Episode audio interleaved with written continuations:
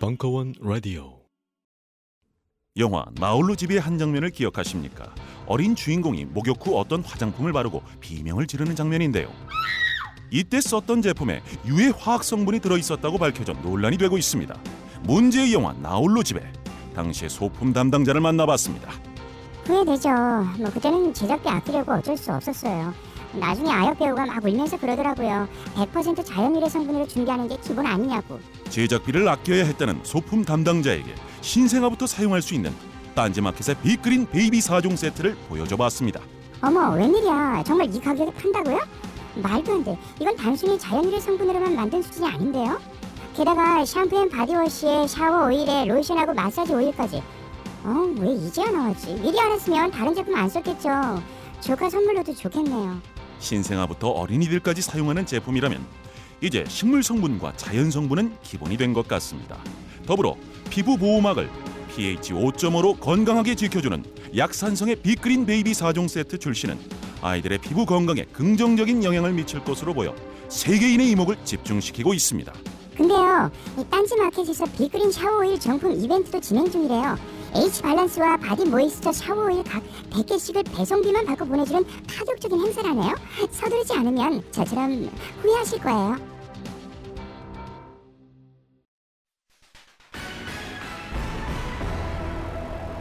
최근 모바일을 통해서 쿠폰을 사거나 사서 선물하는 분들 많이 계시죠?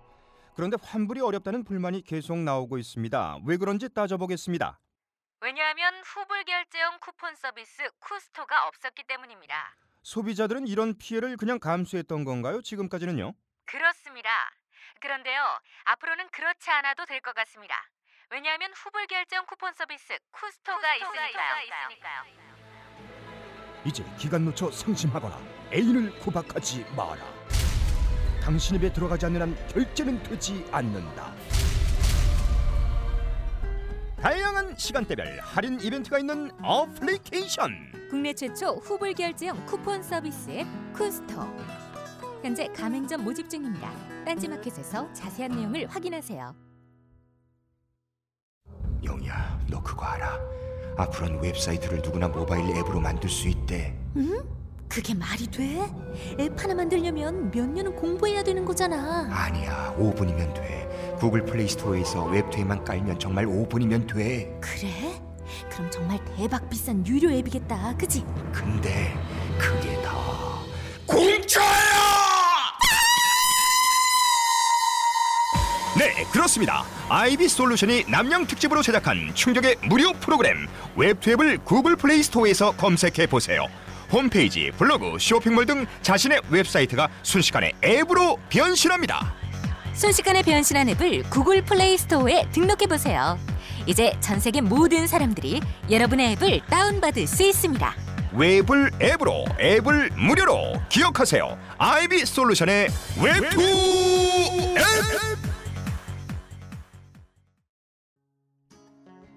환타의 서바이벌 투어 이탈리아 2편 일부 6월 9일 강연. 이게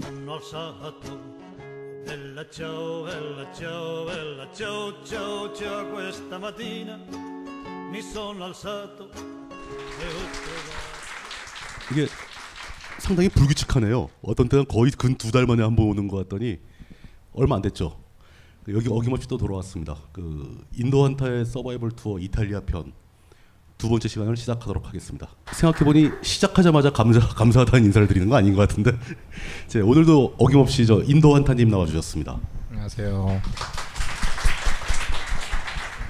그리고 이탈리아 편에 그 이탈리아라는 곳을 안내해 주실 황현희 작가님 나오셨습니다. 안녕하세요.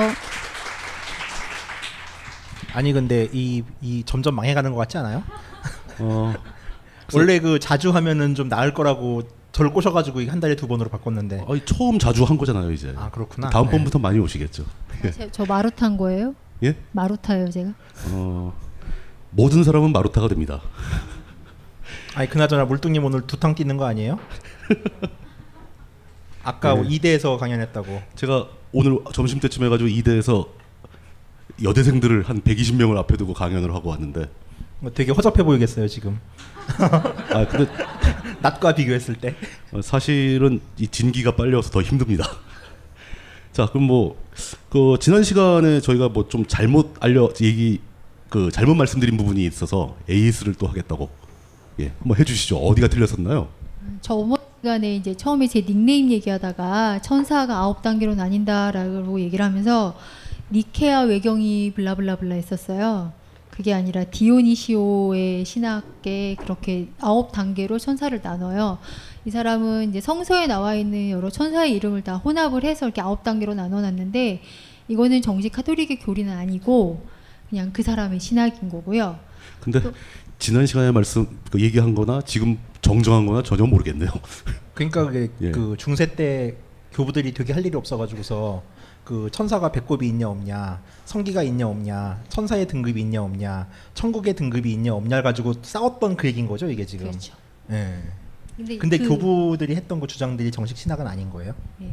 그러니까 이 사람은 고대 말기에 있던 사람이고, 이 사람의 그 이론은 정식 카톨릭 교리는 아니에요. 근데 이제 그렇게 천사 얘기를 하다 보면 그 천사론, 천사학, 여기서 나와 있는 학론 중에 이론 중에 하나인 거죠.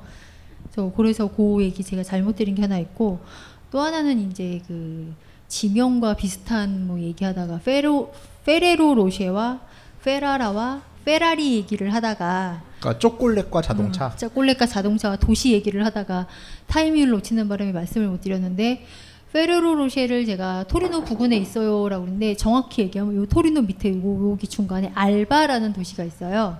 본사는 저기 알바라는 도시에 있어요. 페레로 로쉐는 댓글 다는 사람이 되게 많이 사는. 이게 그 거리가 얼마나 떨어진 거죠, 이게? 저게 기차로 생각하면 한 1시간 반 정도? 한 100km 정도 떨어진 건가요? 네, 그렇게 생각하시면 100km까지는 안 될 것 같아요. 그다음에 아니, 이탈리아 기차가 이렇게 느려요? 1시간 반 간다면서 100km가 안 된다는. 1시간 반 간다면서. 저기 저 구간은 레지오날레라고 느린 기차가 다녀요. 아. 그다음에 이제 그 페라리 박물관 얘기를 하다가 이제 페레로 로쉐가 나오고 페라라가 나온 건데, 페라리 뮤지엄은 마라넬로라는 도시에 있어요. 저 구석에. 여기 구석에. 예, 여기 모데나라는 데서 버스로 한 40분 정도 가는데 교통편은 별로 좋지 않아요. 그리고 모데나에는 까사 엔초 페라리라고 그래서 페라리가 첫 공장터에 저런 이렇게 까사 집을 만들어 놓은 게 기념관 같은 거를 그게 있고, 참고로 또 하나의 이탈리아의 유명한 자동차 람보르기니 박물관도 있긴 있어요. 근데 그건 또 어디 있습니까? 그 엔초 페라리 글자 옆에 살짝 가시면, 아, 저렇게 그 동그라미로 찍혀 있는 곳. 무테오 람보르기니? 뮤제오 람보르기니라고 그래서 여기는 모더네에서 가는 것도 괜찮고 볼로냐에서 가는 것도 괜찮아요. 근데 버스는 1시간에 한 대, 1시간 반에 한 대. 그래서 교통편이 별로 좋진 않아요. 그리고 그 블로그를 제가 이거 하면서 뒤져보니까 마세라티 박물관도 있나 해서 찾아가 본 사람이 있는데, 박물관은 아니고 박물관이라고 하기는 뭐한데 마세라티 공장 옆에 무슨 집이 하나 있는데 거기 이렇게 옛날 마세라티를 막 이렇게 해놓고 있는 게 있대요. 마세라티가 뭐예요? 아, 그것도 차. 아, 차예요? 예, 이탈리아 유명한 차인데 뭐 그렇답니다. 근데 사회적으로는 이런 그 페라리, 뭐 람보르기니, 뭐 마세라티 이런 얘기하면 굉장히 사람들이 관심이 있어 하거든요. 여행 좋아하시는 분들은 차에 대한 관심이 별로 없으신 것 같아요. 특히 인도파들은 없죠. 차가 뭔지 모르니까. 다 걸어 다니시는 건가요? 예, 알겠습니다. 다른 게 또 AS 거리가 또 있나요? 또 하나 이제 그 저의 구강 구조상 문제로 인하여 아우구스투스를 발음하려면 제가 굉장히 신경 써서 떠벅떠벅 얘기를 하다 보면 턱이 빠지는 고통이 있어요. 그러다가 보니까 이렇게 안에서 바로 뭉개져 갖고 아우구스투 뭐 이런 발음을, 이런 막대먹은 짓을 해서 그건 죄송하고요. 또 하나 제가 아우구스투스 황제가 옥타비아누스와 클레오파트라를 제압했습니다라고 얘기를 했는데, 제 동생이 이 동영상을 보고 저를 때리더라고요. 정신 차려라. 아우구스투스가 옥타비아누스다 이러면서. 예, 둘이 같은 했어요. 사람입니다. 그가 제압한 사람은 옥타비아누스가 아니라 안토니우스예요. 그렇죠. 클레오파트라는 자기가 싸울 뻔. 예. 내가 날 때리는 거지. 일종의 유체 이탈이 발생해서 나의 일부는 클레오파트라와 도망을 가고 나는 남아서 나와 싸우고. 예. 알겠습니다. 에이스거리는 다 된 건가요? 네. 예. 그러면 이제 다시 그 이탈리아 이야기로 돌아가도록 하겠습니다. 오늘은 어디에서 얘기가 시작되나요? 오늘은 저번 시간에 말씀드린 것처럼 이제 우선은 그래도 서바이벌 투어니까 가서 살아남는 법, 짧게 알차게 여행하는 법을 잠깐, 그러니까 뭐 훑어드릴 거예요. 지금부터 하는 얘기는 이제 제가 얘기하는 여행의 기술이라 그래서 짧게 여행하시는 분들, 그러니까 한 일주일 정도 휴가 내서 가시는 직장인 분들, 혹은 유럽을 여행하다가 일주일 정도 이탈리아 여행하시는 분들도 이제 뭐 해당은 되겠지만, 그래도 가장 절실하게 여행하시는 분들은 휴가, 현금 같은 휴가 내서 일주일 여행 가시는 분들이잖아요. 그래서 그분들 대상으로 좀 나름 알차게, 혹은 그래도 좀 피가 되고 살이 되는 얘기를 조금이라도 들으셔야 되지 않을까. 근데 유럽, 특히 이탈리아 같은 데 가는데 일주일 만에 갔다 오는 건 좀 비행기 값이 아깝지 않을까요? 슬프죠. 예, 좀 슬프죠. 매우 슬프죠. 근데 현실적으로 그런 분들이 꽤 많을 것 같긴 해요. 그렇게라도 가면 다행이죠. 예, 그렇게라도 가보기 위해서. 예. 그 요즘 그 출판 쪽 트렌드가 그거잖아요. 3박 4일 동안 세계 일주하기 뭐 이런 식으로 해가지고서 3박 4일 동안 쪼개서 세계를 다니는 거예요. 네? 어디, 뭐 다시요? 3박 4일 동안 예. 쪼개서 3박 4일 홍콩 갔다 3박 4일 또 다른 번에, 다음에 3박 4일 미얀마 갔다 또 다음에 3박 4일 런던 갔다 이런 식으로 해가지고서 평생에 걸쳐가지고 세계 일주 플랜을 만드는 거예요. 그거는 제가 보기에는 항공사의 음모가 개입한 거예요. 그거 시간의 한 반 이상을 다 비행기에서 보낼 거 아닙니까, 그건. 그렇죠. 그렇군요. 예, 그렇게 짧게 여행 갔다 오는 사람들이 시간을 절약할 수 있는 방법을 설명해 주신다 이거군요. 그래서 우선 뭐 여권, 비자 얘기는 패스. 비자 필요 없습니다. 여권 6개월 이상 남은 여권 가지고 가시면 되고요. 이태리는 비자 3개월? 없이 3개월 돼요? 예, 3개월. 근데 이제 쉔겐이라는 그 조약 때문에 조금 가끔 헷갈려 하시는데, 이탈리아는 양자협정을 우선으로 하거든요. 그러니까 이탈리아 들어가서 90일 여행한 다음에 유럽 EU 국가 여행하시면 되는데, 중요한 건 국경에서 이걸 몰라요. 그러니까 유럽을 여행하실 땐 그냥 90일 안에 다 끝낸다라고 생각하시는 게 가장 속 편하세요. 그러니까 90일 안에 여행 끝내시는 걸로. 그 정해져 있는 거는 90일을 충분히 다 쓰고 마지막에 싹 넘어가면 되는데 거기 현지 관리들이 잘 모른다. 절대 몰라요. 거기서 아무리 우겨봐야 소용없겠네요. 그러니까 나폴리 지역에 아르떼 카드라는 게 있어요. 그래서 나폴리에서만 쓸 수 있는 게 있고, 나폴리의 깜빠냐, 그래서 그 지역 주변에서 쓸 수 있는 카드가 있는데, 저 같은 경우는 그 깜빠냐 카드를 들고 여행을 했는데 얘네들이 모르는 거예요. 그래서 매뉴얼을 들고 다녔어요. 네가 알아서 찾아봐로 줬어요. 자기가 알아서 찾아보더라고요. 통과시켜 주나요? 예. 근데 국경 관리들이 되게 그런 경우가 진짜 많은 게, 옛날에 파키스탄이 무비자였거든요, 한국이랑. 그래서 인도에서 파키스탄을 넘어가는데 무비자인지를 파키스탄 국경 쪽에는 관리들이 아무도 모르는 거예요. 그래가지고 6시간 정도 억류가 돼가지고서 막 본국에 전화해가지고서 이제 수도에 전화해서 물어보고, 그러니까 관리들이 꼭 그런 일이. 그러니까 출입국관리사무소는 모든 나라가 건방져요, 상당히. 그리고 뭐 최신 규정 같은 거 전파 속도가 느린가 보죠. 바뀐 내용을 잘 모르나 보죠.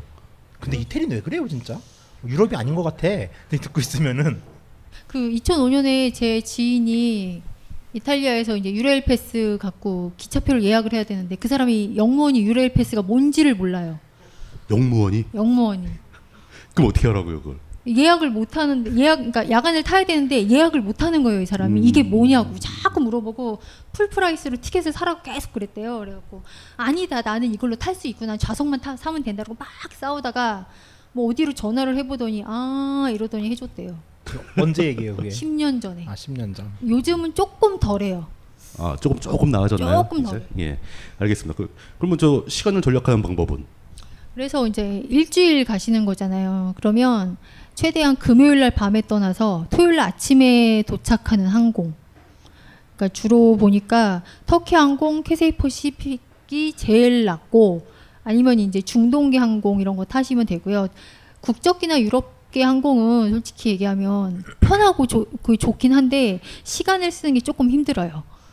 그 어떤 차이가 있는 거예요? 뭐 한국에서 어중뛴 뭐 낮 12시 뭐 요쯤 출발을 해요. 그럼 아침에 공항 10시까지 가야 되죠. 그러면 집에서 뭐 7시, 8시에 나가는 수도 생기잖아요.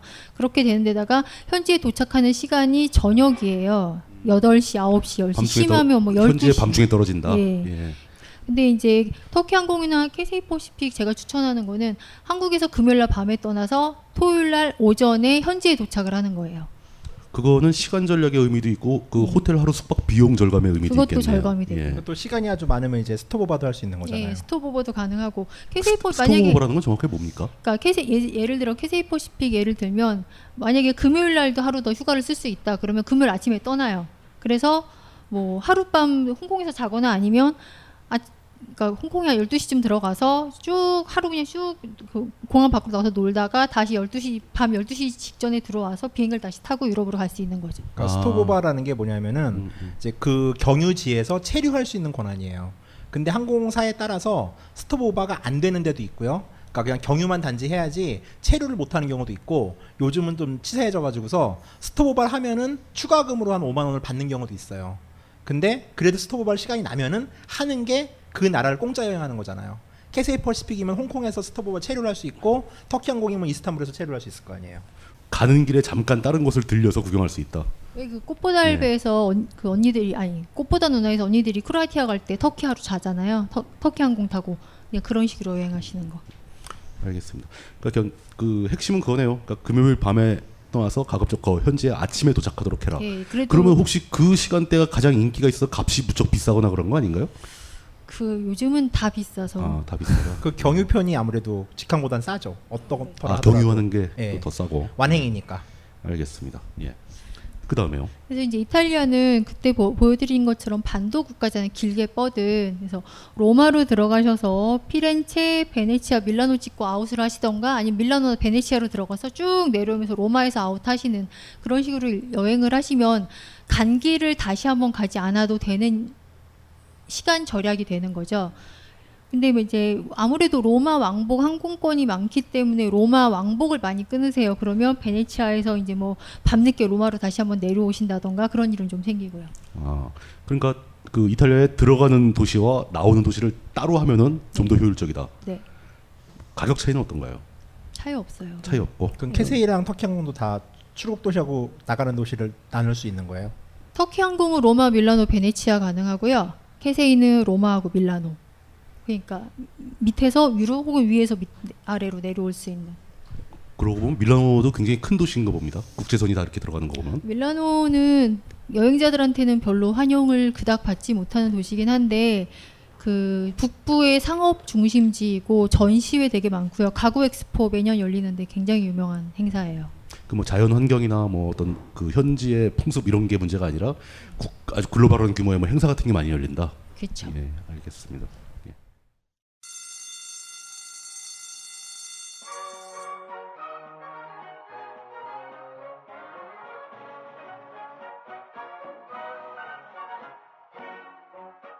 오늘도 힘차게 매일매일 활기찬 당신의 아침을 책임질 손안의 킹스베리, 중세 왕과 귀족들만 먹었다는 아로니아와 함께 발기찬 하루를 시작하십시오. 100% 폴란드산 아로니아 열매 농축과즙 평산네이처 아로니아 친. 가사노동과 학업, 직장 스트레스로 지친 가족을 위한 최고의 선물. 한국에서 구라파의 맛과 향을 덤으로 느낄 수 있습니다. 우리 가족의 건강은 아로니아가 챙겨줘요. 100% 폴란드산 아로니아 열매 농축과즙 평산네이처 아로니아 진. 보다 자세한 사항은 딴지마켓에서 확인하실 수 있습니다. 안녕하세요. 딴지마켓 조립 PC 판매 책임자 이경식입니다. 요즘 딴지에 걸려있는 재산이 때문에 나름 유명이 되었는데요. 직접 용산 매장으로 찾아오시는 분들은 먼저 알아봐 주시고, 배달을 갈 때에도 제 얼굴 보고 바로 열어주시더라고요. 요즘 저의 가장 큰 고민이 바로 이겁니다. 저도 사실 용산 용팔이었거든요. 파리를 날리다가도 호구손님 하나 잡아서 눈탱이 치는 그 맛, 그 짜릿한 맛에 용팔이 짓을 하는 건데, 제가 요즘 그걸 못하고 있습니다. 정말 아주 그냥 돌아버리겠다니까요. 그래서 결심했습니다. 이왕 이렇게 된 거 정말 정직하게 장사하자. 아니, 정확히는 정직하게 장사할 수밖에 없습니다. 다 알아보시는데 말이죠. 은하계에서 가장 정직하고 가장 AS가 믿을 만한 조립 PC 전문 업체 컴스테이션의 졸라 유명한 이경식이었습니다. 이왕 이렇게 된 거 아예 제 휴대폰도 밝혀버리겠습니다. 011-892-5568 전화 주십시오. 제가 직접 받습니다. 감사합니다. 저희 컴스테이션은 조용한 형제들과 함께합니다. 각종 사회비리와 거짓말에 처절한 똥침을 날려온 딴지일보가 마켓을 열었습니다. 기자들이 검증해 믿을 수 있는 상품들을 은하계 최저가로 판매하여 명랑한 소비문화 창달에 이바지할 딴지마켓. 이제 신뢰를 쇼핑하세요. 주소는 market.딴지.com. 그래서 이제 여행을 하실 때 많이 쓰시는 거는 이제 기차를 많이 타실 거예요. 버스도 많긴 하는데 버스보다는 저는 이탈리아 도로를 믿지 않기 때문에 기차를 많이 탑니다. 물론 기차가 이제 파업이 있으면 피눈물 나는 일이 생기긴 하죠. 근데 이제 많이들 쓰시는 거는 이게 그러니까 이탈리아만 여행하신다는 전제로 말씀을 드리면 트렌이탈리아라고 해서 이탈리아 철도청에서 기차 티켓을 저렴하게 구입이 가능하세요. 요즘은 수페르 이코노미라고 해서 9유로부터 시작하는 요금이 있거든요. 그래서 이제 여행자들이 이걸 많이 사요. 근데 여러분 싼 게 비지떡일 수도 있어요, 진짜. 그리고 어떤 면에서 문제가 되나요? 가장 문제가 되는 건 좌석이 많지 않아요. 그래서 이렇게 사다 보면 꼭두 새벽에 출발하는 기차 아니면 밤 늦게 출발하는 기차를 사게 될 수도 있어요. 그러면 이제 뭐 전날 마음이 맞는 친구들과 이제 이탈리아의 그 좋은 와인들을 열심히 마셨는데 다음날 술 한잔 먹고 못 일어났다. 그러면 이제 풀프라이스로 45유로짜리 사야 되죠. 9유로 날리는 거예요. 근데 이게 돈만 날리면 되는데 그 정신적인 스트레스가 있어요. 또 아, 나 못 갔어 이러면서 방방방방방 뛰어요 사람들이. 게다가 이탈리아는 투어를 많이 하시거든요. 도로 이게 그 도시에 가시면 그 투어까지도 못 들어가게 되면 그 돈도 날리는 거예요. 아, 그 예약해놓은 투어들도 다 망가지고. 그러니까 뭐 리펀을 받을 수 있는 것도 아니고. 그러니까 잠깐 하나 쉽게 정리를 하면은 트렌 이탈리아는 티켓이 그러니까 유럽을 전체 여행할 때 유레를 사야 되는 거고. 이탈리아만 여행을 할 거면은 트렌 이탈리아라는 티켓을 사면 된다. 그러니까 똑같은 건데 성격은 비슷한 건데. 그러니까 정기권일 거 아니에요, 둘 다. 무제한 이용할 수 있는. 그러니까 트리니탈리아에서 사는 기차 티켓은 구간권이에요. 로마에서 피렌체 가는, 피렌체에서 베네치아 가는, 뭐 베네치아에서 밀라노 가는 이런 구간권. 트리니탈리아가 우리나라 철도청 같은 코레일 같은 데군요. 예. 아. 거기서 그냥 구간별로 철도청. 티켓을 살 수 있다. 예. 이탈리아 철도청 사이트에서 이제 구간 티켓을 사서 많이 가실 거예요. 근데 9유로짜리 티켓 완전 인기 좋아서 싼 건 다들 좋아하잖아요. 그래서 인기가 되게 많아요. 사기 조금 힘들어요. 그래서 일찍 계획을 해서 이제 또 사나요, 어떤 사람들은.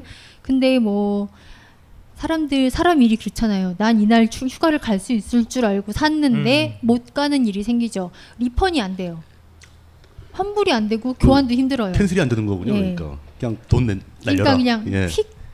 예. 근데 그거와 함께 이제 여러분들의 정신적인 스트레스가 와방되는 거죠. 그때 또. 그러니까 요거는 생각 좀 잘해보셨으면 좋겠다라는 게 저의 판단이고, 그다음에 특히 가족들 여러 명이 여행하시면서 이제 이거 사갖고 9유로짜리 사서 이제 다니시는 경우가 있는데 여러 명이 다니실 때 더 힘들어요. 놓치게 되면 누구 하나가 이제 삐꾸를 내면 그 티켓 못 써요. 환불도 안 되고 완전히 그냥 날아가는 거네요. 그렇죠. 그리고 이제 만약에 내가 놓치는 당사자가 되면 나는 9유로 이미 냈어. 못 탔어요. 또 끊어서 타야 돼요. 사람이 되게 비이성적인 게 이런 식으로 일정이 꼬이면은 이거를 안 하게 됐을 경우에는 내가 해놓은 숙박 예약까지 다 날아가거든요. 그렇겠죠. 근데 막상 그 당시에 너무 화가 나는 거예요. 그래가지고 이걸 일정을 깨는 사람이 있어요. 그러니까 되게 비이성적으로 판단을 해요. 다 바꿔버린다. 그러니까 방방방만 뜬다는 이유가 이런 얘기거든요. 그러니까 막 하나가 꼬이니까 나머지까지 꼬이는 줄 알고 막 어쩔 줄을 몰라 하시는데, 여러분 그 여행 가서 괜히 스트레스 받지 마시고, 저는 그래서 그냥 퀘스트 완료가 인생의 목적이고 늘 그렇게 사셨으면 하시는데 엔간하면 그냥 구간권 끊으시는 게 좋습니다라고 얘기하고, 유레일 패스를 갖고 여행하시는 분들이 있는데 이분들도 가끔 이탈리아 철도청 그 트렌이탈리아를 이용하면 티켓이 싸니까 저 패스 안 쓸래요 하시는 분들인데, 패스 있으신 분들은 패스 쓰시는 게 훨씬 경제적이세요. 그거 당연한 거 아닌가요? 패스를 쓰려면. 근데 이분들이 왜 그러냐면, 이제 좀 이따 기차를 보여드릴 건데 기차 예약비 때문에 그거를 좀 이렇게 부담스러워 하시는데, 그 수페르 이코노미라는 그 할인 티켓은 기차 칸이 하나가 정해져 있어요. 하나 두 개 정도가. 그래서 그 칸은 바글바글 거려요 진짜. 그리고 1등석 안 타요. 2등석을 타면 2등석은 더 바글바글 거리거든요. 그러니까 패스 있으신 분들은 그냥 패스 갖고 예약하시면 조금 널널하게 타실 수 있는 거예요. 그러니까 자리가 다른 건 아니죠, 기차에. 자리가 다르진 않은데 칸이 지정되어 있는 거예요. 싼 칸이. 저 길고 복잡한 기차에 대한 얘기는 한마디로 정리하자면 지나치게 돈을 아끼려 하지 마라, 이거네요. 그렇죠. 그냥 돈 아끼려다가 정신건강이 해치는 경우가 정말 많아요. 알겠습니다. 기차는 다 어렵네. 근데 그 예약 이런 문제 말고 이탈리아에도 기차가 등급은 여러 가지가 있을 거 아닙니까? 고급도 있고 싼 것도 있고 막 그러는데. 네, 그래서 이제 보여드릴게요. 자, 이거 멋있게 생겼네요. KTX 산천이네. 진짜 그러네요. 색깔도 비슷하게 생겼네요. 그 제가 옛날에 처음 이 기차를 탔을 때 파업이 많아서 애로사항 많은 이탈리아 기차라고 욕을 했던. 잠깐, 이탈리아는 파업을 하면 다 쓰는 거죠? 우리나라처럼 대체 인력이 투입돼가지고서 조금씩 영업을 하는 게 아니라. 24시간 파업이 있을 때 이탈리아에 있었는데 나폴리에서 밀라노까지 기차 한 대 운영했거든요. 오전 10시에 기간 중에 6.25 예. 피난 열차 같아요. 그 그러니까 사진으로만 보던 6.25 피난 열차가 내 눈앞에 있어요, 진짜. 이렇게 사람들 탁탁씩 붙어 있는. 그러니까 저는 이제 나폴리에서 로마에서 내렸어요. 나폴리에서 예, 예. 타갖고 내리고 뒤를 딱 돌아봤는데 그 이렇게 문에 사람이 정말 삼각주로 모여갖고 쫙 타려고 막. 아. 정말 그 말로만 듣던 6.25 피난 열차를 몸소 체험하실 수 있을 거예요. 그 이탈리아에서는 그 철도 파업을 좀 자주 하나요? 그 제가 있을 때마다 한 번씩 했는데 예. 그래도 이제 하루에 한 대, 오전에 한 대, 오후에 한 대에서 두 대씩 가끔 하거나 아니면 아예 파업을 하기도 해요. 그러면 여기에 파업. 예. 그러면 도대체 코레일 같은 데서 선진국의 철도 사례 이런 거 보러 가면 뭐 보고 오는 걸까요? 그 사람들은 여기나 운영 안 한다는데. 독일을 보는 게 아닐까 싶은데. 아, 독일은 파업 안 해요? 독일은 파업하는데 철도청에서 파업을 하는데 대신 버스를 운행해 줘요. 아, 대체 버스를. 예. 예. 이태리는 그거 없어요. 대신 하루에 한 대. 들리기로는 진짜 이탈리아 같은 곳에 가서 뭐 철도가 됐던 항공이 됐던 파업 때문에 발이 묶여가지고 며칠을 소모하고 막 이런 얘기는 많이 들어봤습니다. 저도. 제가 2011년에 갔을 때 이건 좀 다른 얘기긴 하지만 그 유로스타 지나가는 터널에 불이 났어요. 터널에? 예. 유로스타는 그러니까 런던에서 로마까지 가는 예. 아니 파리까지 가는 고속 열차 그 터널 예, 그 예. 미션 임파서블 1에 나오는 그 예, 그거. 졸라 빠른 기차. 예. 예. 예. 거기가 불이 딱 났는데 저는 들어간 날 불이 났는데서 한 4일 정도 있다가 나올 거라서 괜찮았는데 예, 예. 휴가 온 언니들 아. 뭐 울면서 막 티켓 예약을 바꿔야 돼요. 못 넘어가니까. 그렇죠. 아무 데나 딱 잘린 네. 거잖아요. 예. 그러니까 런던하고 파리만 여행을 하려고 이렇게 왔는데 이걸 못 타고 나갈 수도 없으니까 그 항공을 바꿔야 돼요. 근데 항공을 바꾸는데 거기에 대한 페널티를 또 물어야 돼요. 그렇죠. 예. 그런 일이 가끔 생겨요. 어제 날벼락 맞은 거네요, 여기. 날벼락이죠. 네. 그래서 이 사람들은 초절정 성수기에는 파업 잘 안 해요. 자기들도 돈 벌어야 되니까. 그렇죠. 예. 초절정 성수기는 절대 파업하지 않으니까 초절정 성수기 휴가 가시는 분들은 그래도 안심하셔도 괜찮아요. 아. 그래서 이제 이 기차가 예, 예. 기타가 예. 발음이 세서 예. 이 기차가 에우로스타 이탈리아라고 해서 이탈리아 초고속 열차예요. 그 영어식으로 발음하면 유로스타 이탈리아. 예, 유로스타네요. 저 시속 최고 250km까지 간다 그러고요. 이 기차를 KTX랑 비슷하네요. 예, 예. 이 기차를 타시려면 패스 소지자분들은 10유로 주고 좌석을 예약을 하셔야 돼요. 그리고 일반으로 그냥 아까 말씀드린 구간 티켓 사시는 분들은 뭐 예약비 따로 안 내고 그 구간 티켓 안에 기차 예약비까지 좌석 예약비까지 들어가 있어요. 패스를 쓰시는 분들은 유레일패스나 이탈리아 패스, 뭐 셀렉트 패스들은 기차를 탈 수 있는 권리를 드리는 거지 좌석까지 주진 않아요. 그래서 예약을 따로 하셔야 되는 건데 이런 초고속 열차들은 독일의 이체 빼놓고는 다 예약하셔야 돼요. 그러면 기차를 탈 수 있는 권리라면은 입석이란 얘기인 거예요? 근데 입석이 없어요. 입석하면 안 되는 거죠, 그러니까. 아, 어쨌든 네. 좌석이 컨펌은 나야 탈 수 있다. 네, 좌석이 컨펌이 있어야 타는 거고 예를 들어 이제 좀 이때 뭐 IC 인터시티나 어렵다. 지역성 같은 경우는 그냥 패스만 들고 타실 수 있는 입석이 있는 예. 예, 입석이 있는 것들은 예. 그래서 이 기차 만약에 이제 패스가 있으시다 나 1등석 패스 그 만 26세 이상은 유레일 패스를 사실 때 1등석 사셔야 되거든요. 1등석 있으시면 예약하실 때 그냥 1등석 무조건 예약하세요. 그 왜 그러냐면 별건 아니지만 10유로가 더 비싸다 이거죠. 10유로 예. 예. 좌석은 그냥 이렇게 생겼는데 지금 사진이 잘 안 나와서 그 이제 가끔 이렇게 콘센트도 있거든요 기차에. 근데 이게 한국 거랑 안 맞아요 기차에 있는 건. 그러니까 멀티 아답터 준비하셔야 그러니까 돼요. 변환기가 필요하다는 예, 얘기네요. 그 멀티 아답터라고 그래서 전압은 몇 볼트예요? 전압은 같아요 한국이랑. 예. 그래서 이제 이렇게 음료수와 과자를 줘요. 이게 10유로예요. 10유로. 10유로 내고 10유로 좌석을 추가. 예약하면 예. 이렇게 과자를 주는데 1등석만 줘요. 아. 2등석은 안 줘요 또. 그래서 1등석 패스 있으신 분들이 1등석 타시라고 얘기하는 게. 이거 그래서 뭐 별거 없이 그냥 이렇게 뭐 과자하고 커피 한 잔 주는 건데 그래도 받고 안 받고의 차이는 심리적인 차이는 커요. 이거 얼마나 피 같은. 황현희 작가님은 굉장히 그 심리적인 면을 중시하는 여행가라고 보시죠. 정신 건강 중요해요, 네. 여러분. 근데 제 경험으로 그 인도 얘기 들을 때는 이런 심리적인 얘기가 안 나왔어요. 그때는 그냥 몸으로 때우는 스타일이었기 때문에. 예. 그게 인도는 이제 그거죠. 이제 그 카레맛 똥이냐 똥맛 카레냐의 차이기 때문에 어차피 네. 선택의 여지가 없다. 네. 그 모든 걸 내려놔야 한다. 제가 이번 예. 경기도지사 선거와 관련돼서 필시했죠. 이거는 카레맛 똥이냐 똥맛 카레냐의 선택이다. 아, 그 말이 꽤 널리 퍼졌는데 원조가 환타님이에요? 네. 확실해요? 네. 아닌 것 같은데. 아 진짜라니까요? 딴 데서 먼저 나온 거 아니에요? 아유, 제가 만든 말이 많아요. 아 그게. 진짜요? 네. 예. 마지못해 인정해드리겠습니다. 믿으세요. 예. 그러니까 지금 말씀하시는 건 이제 그 패스가 있을 때 그때 그냥 1등석 맘 편하게 그냥 예약하고 이런 서비스 예. 다 받으시는 게 낫다. 예, 자리도 넓고. 예, 그게 심리적으로 안정이 된다. 편해요. 예. 그리고 도난의 위험이 약간 적어요. 약간. 그러면 전반적으로 다 도난의 위험이 있다는 얘기네요. 유럽 기차에서의 도난은 책으로 써도 한 권 나올 수 있어요. 근데 그러면은 막 타는 거예요? 좌석이 없는 사람들이? 네. 그러니까 인도 같은 경우는 그 이제 주변에 1등석을 타시는 사람들은 되게 좋은 퀄리티거든요. 근데 잡상인들이나 딴 사람이 들어와서 물건을 훔쳐가는 건데 1등 칸은 그걸 되게 막아요. 그러니까 이탈리아 같은 경우는 옆에 있는 승객이 그걸 훔쳐가진 않을 거예요. 1등 칸 정도를 탈 수 있는 경제력을 가진 사람이. 누가 훔쳐가는 거예요? 예, 그 1등석을 사수하세요가 그 도난 얘기잖아요. 2등석에 가시면 특히 싼 좌석에 가시면 많은 사람들이 타요. 그러면 이제 뭐 왔다 갔다 갔다 거리면서 뭐 하나 싹 없어지기도 하고 옆 좌석에 있는 사람이 쓱 갖고 가기도 해요. 그러면 그 1등석에 예. 그 2등석을 끊거나 그 더 싼 티켓을 끊은 사람이 1등석 칸에 들어올 수가 있나요? 들어올 수는 있죠. 그럼 그 사람들이 와서 훔쳐간다는 얘기인가요? 그럴 수도 있고. 그러니까 전문가들이 있겠죠. 이제 그쪽에서 이제 직업이신 분들이 있어요. 아, 직업적으로 1등 티켓을 끊고 들어와서 네. 수입을 올린다? 저 사람들은 또 정기권이나 그런 거 있으면 싸게 탈 수 있기 때문에 그걸로 왔다 갔다 하시면서 이렇게 쓱 하시는 분들이 있어요. 아, 그런 거 보면 참 우리나라 철도에선 도난 사고는 거의 안 생기잖아요. 저는 인도 생겨요? 갔다 와서 뭐든지 다 앞에다 놔요.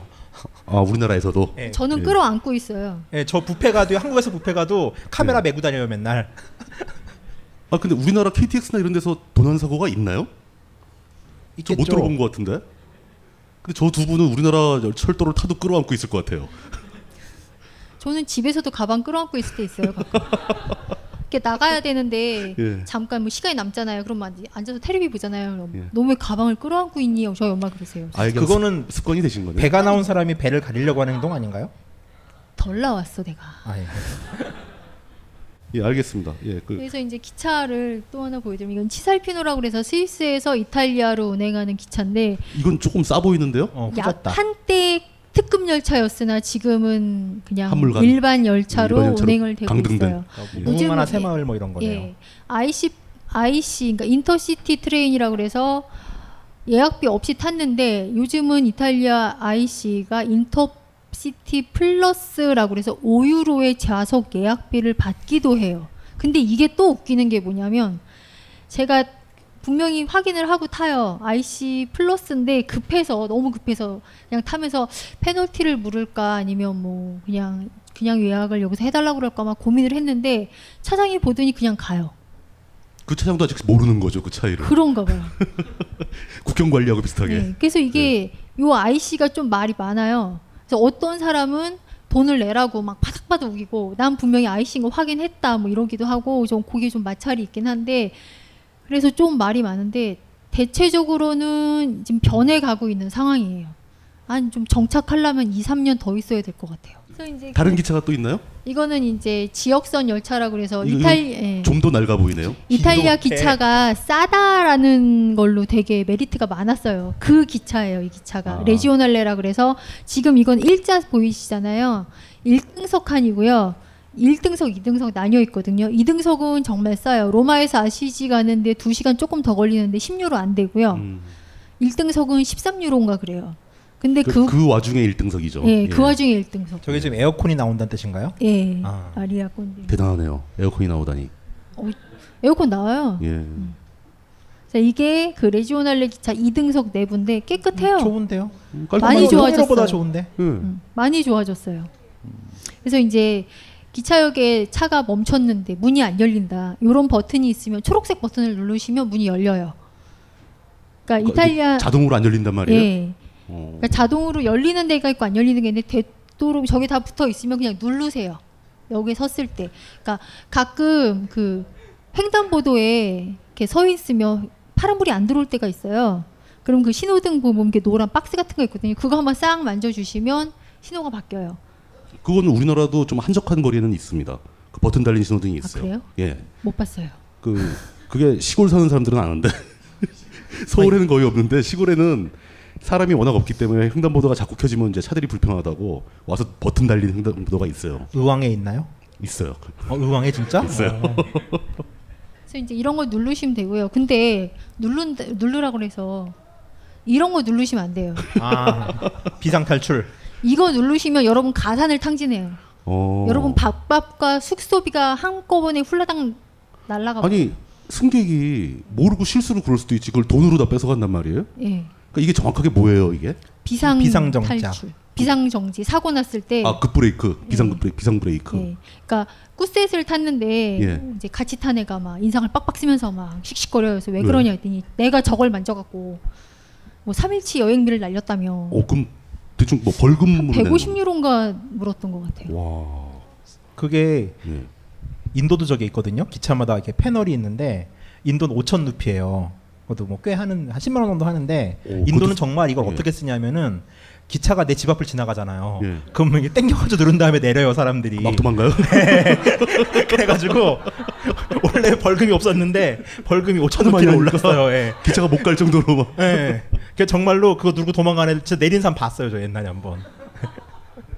막 화를 내요. 집 앞 우리 집 저기 지나가는데 막 이러면서. 탁 땡겨서 그냥 세우고. 그러니까 아마 이탈리아도 옛날에 그랬을 것 같아요. 아. 왠지 듣고 있는데. 이탈리아 사람들 성격 생각해서는 그럴 충분히 가능한 얘기입니다. 예. 아 그래서 이제 벌금을 내는군요. 이걸 네, 건드리면. 이런 거 잘못 만지시면 여러분 정말 가산을 탕진하세요. 정말 슬픕니다. 그 딱 당겨서 차 쓰면 내려서 막 도망가죠. 뭐. 그럴 정신이 없는 거죠. 예, 알겠습니다. 예. 그래서 이제 기차역에 가시면 이런 판이 있을 거예요. 이런 판을 보시고 여기가 IC 플러스 써 있네요. 예, 여기 네. IC 플러스 혹은 이게 REG라고 써 있는 게 레지오날레거든요. 그 밑에 이제 빨갛게 잘 안 보이시는데 에우로스타에서 ES하고 별이 붙어 있어요. 에우로스타를 나타내는 거고 출발하는 시간이고 이게 이제 그 어디 행 열차라는 얘기예요. 그래서 이거를 확인을 하시거나 혹은 이런 판을 확인하시면 돼요. 노란색 종이로 커다랗게 판넬을 붙여놓거든요. 이건 전 유럽 공통이에요. 그래서 1년은 이렇게 통용을 해요. 근데 가끔 플랫폼이 바뀌는 수가 있으니까 여기서 확인을 하시는 거예요. 인도랑 비슷한 것 같아. 플랫폼도 바뀌고. 아니 근데 여기는 스마트폰 앱 없어요? 기차 시간표 나오는? 있는데 품질이 별로 안 좋더라고요. 아. 저 써봤는데 별로예요. 요금도 내가 알기로는 이게 9유로인데 여기는 뭐 8유로 이렇게 써 있고. 아 잘못된 정보가 네, 있고. 약간 예. 느려요. 가이드북 같네요. 느리게. 그러니까 이거는 그러니까 아예 처음부터 공식적으로 계획된 내용이고. 네. 이렇게 이제 1년 플랜이 네. 나와. 이건 전 유럽 공통이라서 유럽의 모든 기차역에 노란 종이로 되어 있는 판넬을 찾으시면 내가 뭐 가려는 그러니까 뭐 피렌체를 갈 거다. 피렌체 기차가 몇 시에 몇 번 플랫폼에서 출발을 한다를 아실 수는 있어요. 근데 바뀔 수 있으니까 가장 정확한 건 아까 보셨던 그 세부적인 변동 사항은 그때그때 예조. 바뀌는 걸로 예. 봐야 된다. 예. 네, 여기서 보시는 게 제일 뭐, 나름대로 명확한데요, 그건. 예. 그리고 이제 저걸 봤음에도 불구하고 다시 한번 확인을 하고 싶을 때 각 플랫폼에 또 이런 판넬이 있어요. 이거는 로마 테르미니역까지 가는 레지오날레 2307번 열차예요. 9시 13분에 출발해서 뭐 오르비에토를 거쳐서 로마까지 내려가는 열차인데 이 기차 뭐냐면 피렌체에서 여러분 프라다 쇼핑하러 가실 때 이 기차 타시면 돼요. 프라다? 그 가방? 명품? 가방. 프라다 아울렛에 쇼핑하러 가실 때 요 예. 기차 요거 앞에 9시 5분 기차 있을 거예요. 여기서 출발해요. 얼마나 싸요? 아울렛 가면? 아울렛 가면 제가 갖고 있는 지갑이 아울렛에서 보여줘봐요. 180유로인데 한국에서 봅시다. 70유로? 샘플을 보면서. 샘플? 꼭 봐야겠어? 그거 왜 사람 지갑을 보자고 그래? 아니 이런 쇼핑 정보가 얼마나 중요한데. 아니 뭐 보여드릴 순 있는데 어디 갔지? 나와라. 도난 당했나? 이게 한국에서 얼마? 한국에서 얼마? 가장 기본 이게 180유로인가 그럴 거예요. 근데 지금 백화점에서 70만 원 뭐 이렇게 하죠. 그런 걸 그쪽 그 프라다 아울렛에서는 굉장히 싸게 판다. 그러니까 뭐 정가는 한 300 하는 건데 150 판다는 얘기인가요? 그렇죠. 그 정도. 아, 시대 매장에서 450유로였던 것도. 빨리 사진 찍으세요, 빨리. 저기 차래요, 저기 차. 로마 아니 피렌체의 산타마리아 노벨라 역에서 9시에서 9시 반 사이에 출발하는 로마행 레지오날레 열차를 타시면 됩니다. 뭐 그런 정보를 위해서 사진까지 다 찍어 오시고. 참 중요한 문제죠. 예. 이제 그래서 이제 구간 티켓 쓰시는 분들 아까 말씀드렸잖아요. 구간 티켓을 이제 이탈리아 철도청에서 예매를 해서 현지에서 발권을 하셨어요. 발권을 하시면 기차 개표는 직접 하셔야 돼요. 전에는 이런 노란 판이 노란 통이 이렇게 저렇게 넣었는데 지금 이렇게 바뀌었어요. 근데 기차 티켓 넣는 방법은 같아요. 근데 이제 여기도 아마 전기권이 저렇게 저 밑에 그 이렇게 동글동글하게 있는 것처럼 그 전자 카드가 생겼나 봐요. 그래서 아마 저렇게 바뀌는 것 같다라고 얘기를 하더라고 현지에 있는 사람들이. 저게 펀쳐예요 옛날에 그 기차표 하듯이. 똑같아요. 펀치 가는 건 똑같은데. 저 종이로 된 티켓을 집어넣으면 적극하고 네. 찍어준다 네. 이거죠. 출근구 같이. 둘 다 똑같은데 저거는 이제 전기권 쓰는 사람들 때문에 다 뭐 새로 바뀌는 그런. 아, 밑에 있는 건 전기권 네. 갖다 대면은 그냥 네. 저 디지털화해서 된다. 네. 가운데 네. 저렇게 또 이렇게 뭐 반달형 있잖아요. 같이 네. 넣으시면 되는 거예요. 아. 이거를 꼭 넣으셔야지. 나는 몰랐어요. 그리고 바닥바닥 우기셔봤자 여러분 또 빈정만 상해요. 벌금 50유로예요. 이거 하셔야 돼요. 구간에 관계없이. 예. 근데 표가 있는데 왜 저걸 굳이 저걸 해야 되지? 유럽은 저거를 해야 내가 정당하게 지불을 하고 기차를 탔다가 되는 거예요. 그 자율이라는 명목 하에. 근데 또 표검사도 또 해요. 그러니까 저걸 한번 해줘야 돼. 잘 이해가 안 가네요. 그러니까 이게 일종의 개찰구인데 그 우리나라 옛날 철도 개찰하듯이 우리나라 개찰구 다 없어졌잖아요. 그냥 심지어 티켓도 필요 없어요. 그냥 들고 그냥 타고 나중에 확인했을 때 내가 사표를 사는 사람이라는 것만 입증하면 게임이 끝나는데. 그러니까 펀칭을 하는 이유는 재사용을 금지하기 위해서 펀칭을 하는 그렇죠, 건데. 그렇죠. 티켓을 이제 망가뜨리려고 재사용에 대한 페널티치고는 되게 뭐 말이 안 되게 센 것 같은데요. 그러니까 이게 일종의 전통이 전통적인 관습이 남아 있는 건데 실용적인 의미는 없다라고 보여지거든요. 그래서 네. 이제 여행자에게 물을 대접하는 용도가 아닐까. 물? 네? 물 한번 먹어봐. 물 먹어라. 굉장히 표현을 좀 좋은 뜻인 줄 알았어요 나는. 예, 네. 좀 쉬었다가라는 뜻인 줄 알았더니 물에 나뭇잎을 띄워줄 것 같은. 네. 그래서 이제 여행자분들이 많이 당하세요. 그리고 유레일 패스 같은 경우는 선택 사용하시는 패스 같은 건 날짜 쓰는 게 있는데 그거 안 쓰면 그러니까 그러니까 기차를 타기 전에 그거 쓰셔야 되는데 안 쓰고 이제 기차를 타서 그걸 쓰려고 하다가 걸리는 경우에 또 50유로를 물어요. 그러니까 무임승차는 무조건 50유로 혹은 50배예요. 50유로건 혹은 50배. 그 둘 중에 싼 쪽으로 한다. 예. 그래서 이거 꼭 하시고요. 만약에 시간이 없어서 못했다. 그러면 이렇게 끝에 보시면 날짜 써놓은 거 있죠. 요 끝에. 아니 뜻밖에 왜 막 여기 막 한글이 막 써 있죠? 여기 이렇게 날짜를 쓴 부분이 있죠. 좌석에 앉으셔서 예. 자기 손으로 이렇게 날짜를 쓰시면 개찰의 의미가 돼요. 에? 뭐야 도대체? 그러니까 아니 이게 이탈리아만 그래요? 딴 유럽도 이래요? 독일에서는 안 해봤는데 이탈리아는 이렇게 해요. 유럽 어렵네. 아무나 가는 데인 줄 알았더니. 잠시만요. 나 유럽 안 갈래. 그러니까 자, 여태까지 이거를 못했어요. 계속 한 게 네. 개차를 하면 벌금 낸다고 그래가지고 다 쫄았는데 네. 개차를 못했을 경우에 들어가서 내 손을 쓰면 된다고? 네. 그러니까 이거는 원칙은 이거예요. 이거를 하셔야 되는 거예요. 깐깐한 예, 사람들은 예, 그거 예. 안 받아주기도 한대요. 아. 근데. 그러니까 이걸 무조건 해야 돼요. 근데 이제 저 같은 경우도 한 번은 그냥 막 지나친 거예요. 예, 예, 정신없이. 예. 혹 그러고 나서 생각해보니까 아 쓰면 되지 그러고 쓰긴 썼거든요. 영무원이 예. 뭐라고 한마디는 해요. 아 왜 이랬냐. 예. 다음부터 이러지 마라. 예. 그러니까 그냥 봐준다 예, 근데. 이렇게 쓰면 예. 되긴 하는데. 그러니까 저게 저 날짜에 이 티켓을 소모했다는 의미잖아요. 예, 사실. 소모했다는. 그러니까 예. 재사용 금지 목적인데. 그리고 이 기차 같은 경우 지금 저 전자발권 하면서 저럴 필요가 없을 것 같은데 뭐 다 이렇게 하더라고요. 출발 시간 뭐 다 찍혀 있는데 네. 그걸 재사용 할래야 할 수 없을 텐데. 근데도 해요. 정말 이탈리아에 흥분했어 지금 다들. 아니면 또 그런 게 있어요. 출발하고 나서 6시간 안에 교환이나 환불이 가능한 제도가 있거든요. 그러니까 그렇게 그렇죠. 쓸까 봐 그러는 걸 수도 있죠. 그래서 되도록이면 하라는 건 다 하시는 게 좋아요. 귀찮아도. 그 의미가 있겠네요. 재사용이 문제가 아니라 네. 환불 문제가 있네요. 그리고 이제 일정 구간을 타고 가버린 다음에 티켓을 그대로 보관해서 가서 아 내가 이거 안 타고 뭐 어떻게 했어 뭐 이렇게 네, 얘기할 네. 수 있거든요. 그러니까 그거는 그러니까 어떻게 보면 뭐 귀찮게 결차를 하라고 그러고 날짜를 쓰라고 그러고 뭐 이거 왜 하라고 그래 귀찮으시긴 해도 하시는 게 여러분들의 정신 건강을 지켜요. 하려면 하자. 심리적인 효과가 좋다. 그렇죠. 예. 그래서 이제 기차는 이렇게 사용하시면 되고 생각해 보니까. 벙커 원 멤버십 1주년 도래. 갱신 시 처음 가격 그대로.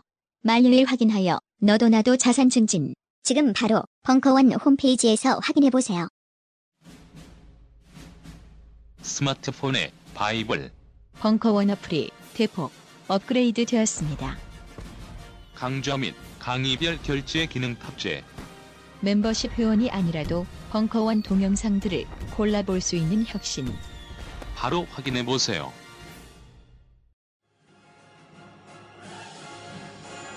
심리계의 오야붕, 황상민의 집단 상담소 WPI 워크샵 7월 일정이 드디어 오픈되었습니다. 내가 생각하는 나의 유형과 실제 나의 유형이 과연 일치하는지 직접 와서 확인하세요. 자세한 사항은 공지를 확인하세요. 이번 워크숍도 무료 방청 가능하십니다. 이제 기차는 이렇게 사용하시면 되고. 생각해보니까 별것도 아닌 하찮은 일에 제가 꽤 흥분을 했던 것 같아요. 저도 화가 나더라고 지금. 무슨 유럽이 왜 이래. 그러니까 결론은 그거네요. 하라는 건 하자. 아이고 참. 그래서 이제 이렇게 기차를 쓰시는데 여기 뭐 기차표 보시는 법 때문에 잠깐 써놨는데. 아니, 잠시만요. 요 빨간 글자는 그래픽 처리하신 거죠? 아, 제가 써놓은 거예요. 그렇죠. 예. 그러니까 열차 번호. 그러니까 아까 예. 그 판에서 열차를 보시면서 열차 번호 맞춰서 타시면 되고 열차 칸 번호예요. 까로차는. 근데 아까 1, 2 때서 1번 칸이 아니고요. 그 문에 붙어 있어요. 몇 번이라고. 그래서 6번 칸에 좌석 번호 88번 좌석. 이 꼬리도 이오는 복도 좌석을 얘기하는 거예요. 아, 창측 창가냐 복도냐. 창측이냐 뭐 내측이냐 그 차이네요. 이 앞에 있는 게 출발하는 날짜, 시간. 로마 테르미니 역에서 피렌체 산타마리아 노벨라 역에 가는 거에서 9시 15분에 출발하면 10시 50분에 도착한다는 얘기고 여기 클라스죠. 2등석 하는 2등석이다. 거예요. 왜 2등석 예. 탔어요? 1등석 좋다면서. 1등석 타라더니. 그러니까 10유로만 되면 된다면서. 사람들한테는 다 1등석 권하더니. 패스 있을 때는 1등석 아, 타시고. 패스가 없었다. 예, 저는 구간권 한 장 그냥 딸랑 사갖고 가는 거기 때문에 그냥 2등석 샀어요. 저도 싼 거 타요. 45유로? 예, 이게 예, 2011년에 45유로였는데 그때 그 이탈리아 철도청 들어가면 아직도 45유로라고는 하는데 언제 바뀔진 저도 잘 모르겠어요. 개정할 때마다 이거 진짜 머리 아파요. 기차값이 싼 것 같아요, 꽤. 전반적으로 그렇게 비싸다는 느낌이 안 드네요. 네. 예. 45유로면 6만 5천 원 정도. 그렇죠. 네. 예. 뭐 물가, 1시간 반. 물가 생각하면 아, 그건 뭐 아주 싼 건 아닌데 근데 생각보다는 좀 싸다는 느낌을 받습니다. 예. 로마에서 밀라노 가는 건 한 70유로 정도 할 거예요, 아마. 이게 숫자가 우선 0이 한 3개가 없으니까 그렇죠. 좀 헷갈리는 것 같아요. 좀 만만해 보이기도 네. 하고. 예. 우린 0이 3개가 더 있잖아요, 예. 뒤로. 그래서 이제 그 기차 아무래도 이제 가장 피부로 오는 거는 그렇게 이동하면서 쓰는 기차값인데 그 돈을 아끼느냐 정신 건강 지키느냐 제가 계속 얘기하잖아요. 여행은 계속 선택을 하시게 될 거예요. 여행을 결정하면서 계획하면서 선택을 하시는데 선택을 하면 하나를 얻으면 하나를 포기하셔야 돼요. 시간을 얻으셨으면 돈을 포기하시고요. 돈을 쓰셨으면 시간을 얻게 되는 거예요. 그러니까 그 선택에서 어떤 걸 더 선택하느냐는 자기 기호에 따른 거거든요. 그래서 이제 그 기회 비용에 대한 고려를 좀 하신 다음에 결정을 하시는 게 가장 좋고 무조건 싸다 해서 다 하지는 마세요. 저는 그건 경험에서 우러나온 충고시죠. 그렇죠. 그 무조건 싼 것만 쫓아다녀봤더니 절대 실패했다. 좋지 않아요. 예. 알겠습니다. 그래서 이제 예. 루트를 잠깐 짧게 얘기를 할게요. 로마 많이 휴가 가시는 분들 로마 피렌체 베네치아 로마 피렌체 베네치아 혹은 밀라노까지 같이 해서 가시는데 로마는 3일 정도 보시면 됩니다. 바티칸 하루 로마 시내 하루 그리고 남부를 보시던가 아니면 그냥 시내를 자유롭게 보시거든요. 바티칸은 요즘 로마는 워킹 투어 가이드 투어 되게 많아요. 바티칸은 무조건 투어 하시고요. 로마 시내는 투어는 그냥 저는 쏘쏘라고 생각을 해요. 저의 개인적인 경험에 미루어 볼 때 뽀로로마노를 들어가서 그 앞에서 얘기를 듣지 않는 이상 그 스토리가 제대로 저한테 오지 않더라고요. 그래서 투어를 하면 그걸 들을 수가 없다. 예, 그러니까 예. 투어를 하게 되면 전반적으로 한번 쫙 훑어요. 그러니까 뽀로로마노가 한눈에 보이는 데서 저건 뭐고 저건 뭐고 저건 뭐고 저건 뭐고 얘기를 해줘요. 근데 그러고 나서 봤을 때는 그냥 감흥이 별로 없더라고요. 이거는 저의 개인 경험에서 우러난 거라서. 그 투어의 주체는 관광청에서 하는 건가? 아니면 무슨 나라 뭐 이런? 한국인 투어가 있어요. 무슨 나라 뭐 네, 이런 거? 예, 아. 무슨 나라, 무슨 유럽 뭐 기타 등등 뭐 이렇게. 그럼 한국 사람이 한국말로 설명을? 예, 그래서 근데 이제 그 현지 고용 때문에 현지인 가이드가 붙긴 하는데 현지인 가이드는 가만히 서서 가만히 이러고 있어요. 한국인 가이드가 막 얘기해주고. 그렇게 하시면 되고 피렌체는 이제 요즘 전에는 피렌체를 아침 꼭두 새벽에 로마에서 기차를 타고 베네치아 가다가 잠깐 내려서 한 3시간 정도 쫙 둘러본 다음에 다시 베네치아로 이동하든 그렇게 둘러보던 도시였었으나 이제 점점 이제 좀 여행 트렌드도 바뀌고 피렌체 주변에 아울렛이 좋다는 소문이 나면서 피렌체에서 하루 정도 숙박을 하세요. 네, 여러분 피렌체는 쇼핑의 피렌체가 절대 아니에요. 메디치의 피렌체고 르네상스의 피렌체지 쇼핑의 피렌체는 절대 아니거든요. 아니 그 여행을 하는 입장에서 쇼핑도 중요하죠. 이건 가이드북 작가의 아집이야. 네, 쇼핑이 아집이 얼마나 중요한데. 쇼핑리스트들 아니 중요한데 쇼핑만 하는 건 아닌 것 같아요. 다시 지갑을 보여줘봐요. 그래도 아니야. 알겠습니다. 제가 트위터 상에서 한 트친분하고 약간의 언쟁 비슷하게 붙었는데 현지에 계신 분들은 굉장히 싫어하더라고요 그거를.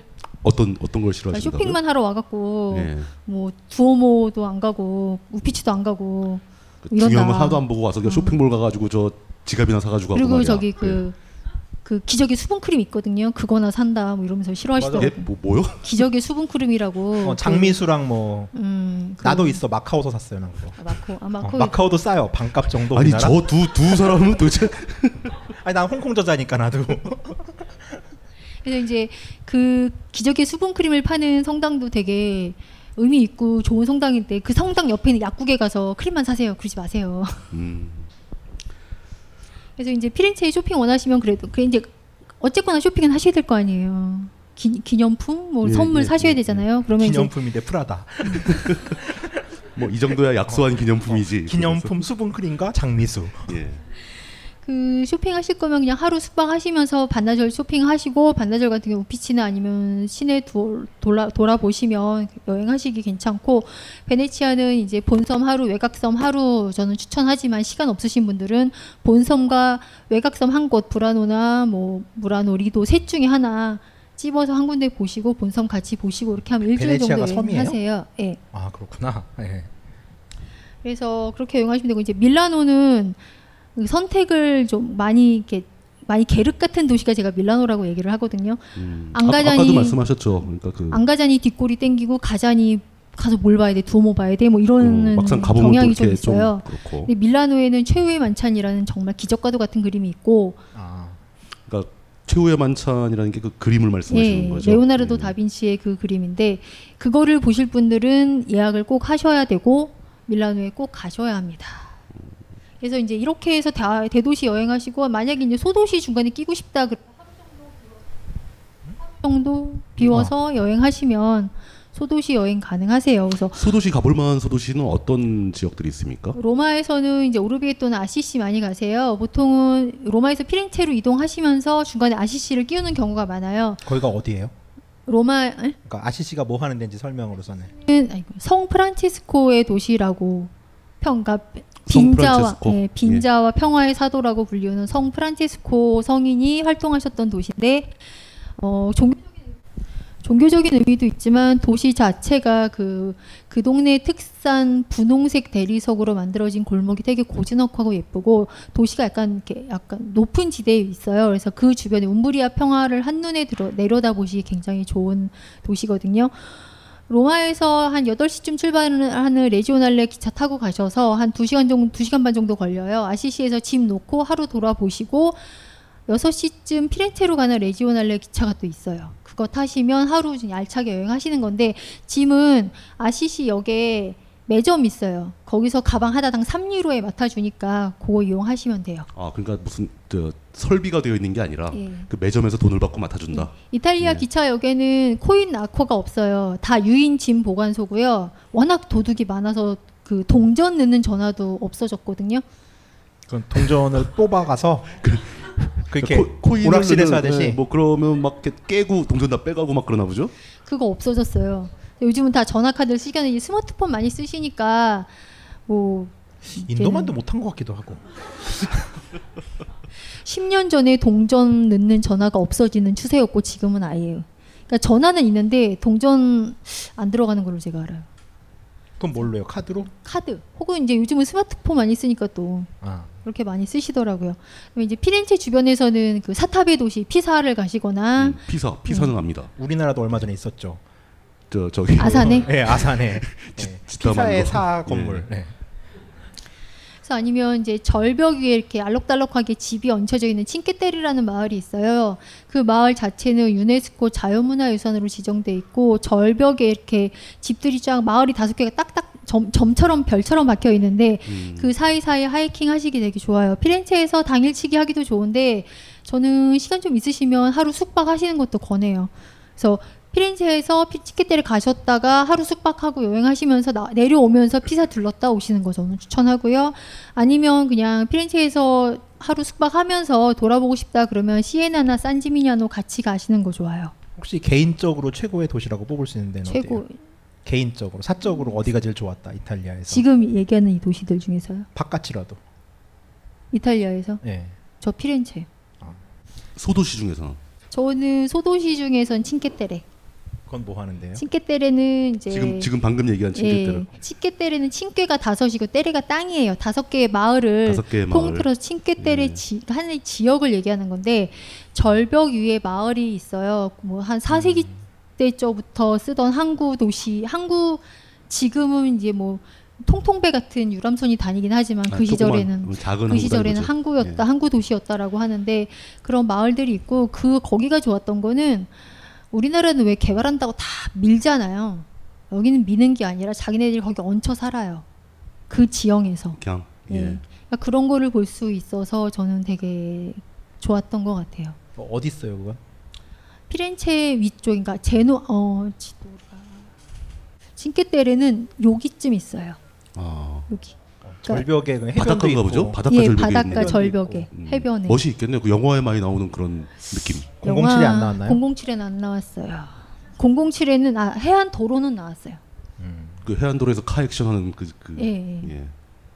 그래서 그런 데에 가보시면 좋고 밀라노 주변에서 시간 있으시면 꼬모호수 가시면 배 타고 그냥 시원하게 재밌게 노실 수 있어요. 꼬모는 섬이에요? 호수예요. 아 호수. 네. 그다음에 이제 베네치아 옆에 베로나라고 로미오와 줄리엣의 도시라고 얘기하는데 베로나 시에서는 그 사람들 여기 안 살았어요라고 얘기하긴 해요. 아, 왜 그러죠?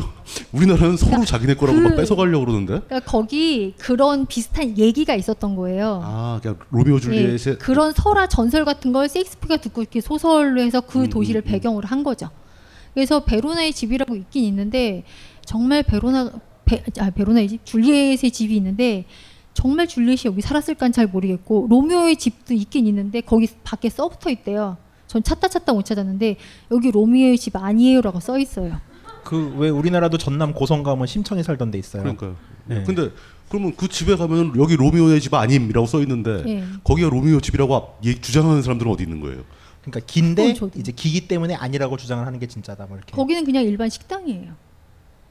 아니 잘 이해가 안 가는데 그러면 저도 그걸 계속 파고 있는데 거기가 로미오의 집이라는 얘기가 사실이에요 아니에요? 모르는 사실 거죠? 사실 아니죠. 아니라고 그럼 거기가 로미오의 집이라는 사실이 어떻게 그 얘기가 어떻게 알려진 거예요? 그건 저도 모르겠어요. 누가 퍼뜨린 헛소문인 거야 그러면? 저도 궁금해요. 나 같은 애가 있겠죠.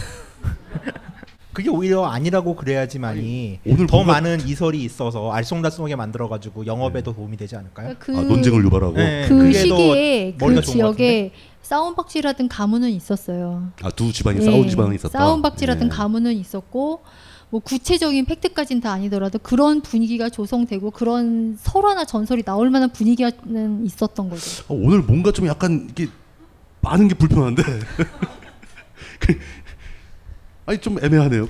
얘기하는 저는 얼마나 불편하겠어요. 근본적으로 그럼 로미오의 집이 아니라고 주장하는 사람들은 또 뭐예요? 그 집 주인. 사람들이 오는 게 귀찮아서? 네. 입장료 받으면 그럴 수도 있지. 입장료 받거나 물건 많이 팔면 좋잖아요. 근데 그러니까 그 로미오 줄리엣 자체가 실존 인물이 아니다라고 얘기하잖아요. 아 물론 뭐 픽션일 수가 있는 거죠. 그래서 이제 그 장소 그 무덤도 있거든요. 줄리엣의 무덤이라고. 근데 그 무덤은 진짜예요? 그 무덤은 그 동네의 귀족들이 대대로 묻히던 무덤. 그 집안 무덤. 예, 그 예. 수도원에 있는 가족묘 이런 건데. 근데 이거는 좀 무의미한 논쟁인 게 호동 왕자와 낭랑 공주가 진짜 살았냐를 가지고 논쟁하는 것과 거의 비슷하지 않을까요? 그거랑 또 다르죠. 왜? 우린 로미오 줄리엣이 픽션이라는 건 알고 있는데 그 사람들이 살았던 실제 집이 있다는 얘기를 듣고 찾아가 봤더니 그게 아니라고 써 있다면은 이 집 주인들은 지나치게 정직한 거지. 이 중요한 건 줄리엣의 집은 있다는 거죠. 그건 진짜예요? 거기는 그 시절에 그 귀족이 살았고 귀족의 딸이 있었어요. 그러니까 뭔가 말 못할 더러운 비밀이 있는 거야. 소설에 쓰지 못한. 그러니까 차마 밝히기가 힘들었던 거죠. 퍼블릭하게 얘기할 수 없는. 그렇지. 되게 더러웠던 거죠, 얘기가. 사실 뭐 조카였다 뭐 이럴 수도 있는 거고. 아니 뭐 로미오가 할아버지고 줄리엣이 애였다 뭐 이럴 수도 있는 거잖아요. 잘라야 되나 이건? 너 어떻게 상상을 해도 저런 식으로 하지. 아우 정말 때리고 싶다 진짜. 아니 그렇지 않고선 이건 이해가 안 되는 거라니까. 그래서 아주 대략적으로 또 얇고 넓게 말씀드렸고요. 이 정도면 그래도 여행하시기는 뭐 불편하지 않으실 것 같은데 여행 갔다 오셔서 재밌게 잘 여행하셨으면 좋겠고요. 알겠습니다. 1시간 됐기 때문에 잠시 쉬었다가 다시 돌아오도록 하겠습니다. 잠시 후에 뵙겠습니다.